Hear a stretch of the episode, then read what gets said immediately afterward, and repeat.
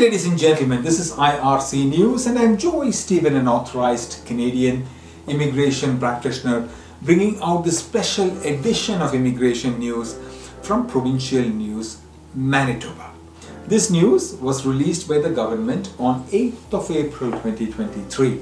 I'm coming to you from the Polinsys Studios in Cambridge, Ontario. Today is the 8th of April 2023 expression of interest draw 174 skilled worker in Manitoba occupation specific selection profile declaring current employment in Manitoba in occupations identified with high labor skills based on data published by Statistics Canada was considered.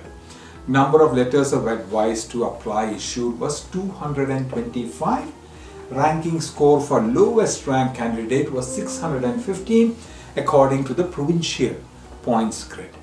The occupations under the following national occupations classification was considered for this job. Retail, sales and service supervisors and specialized occupation, occupations in sales and services. All occupations, all profiles that are not selected in the occupations in the specific selection were also considered.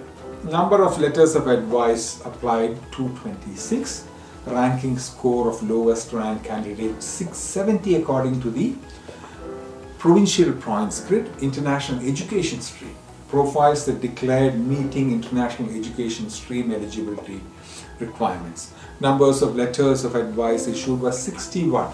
Skilled worker overseas profiles uh, that declared being directly invited by Manitoba PNP under the Strategic Recruitment Initiative.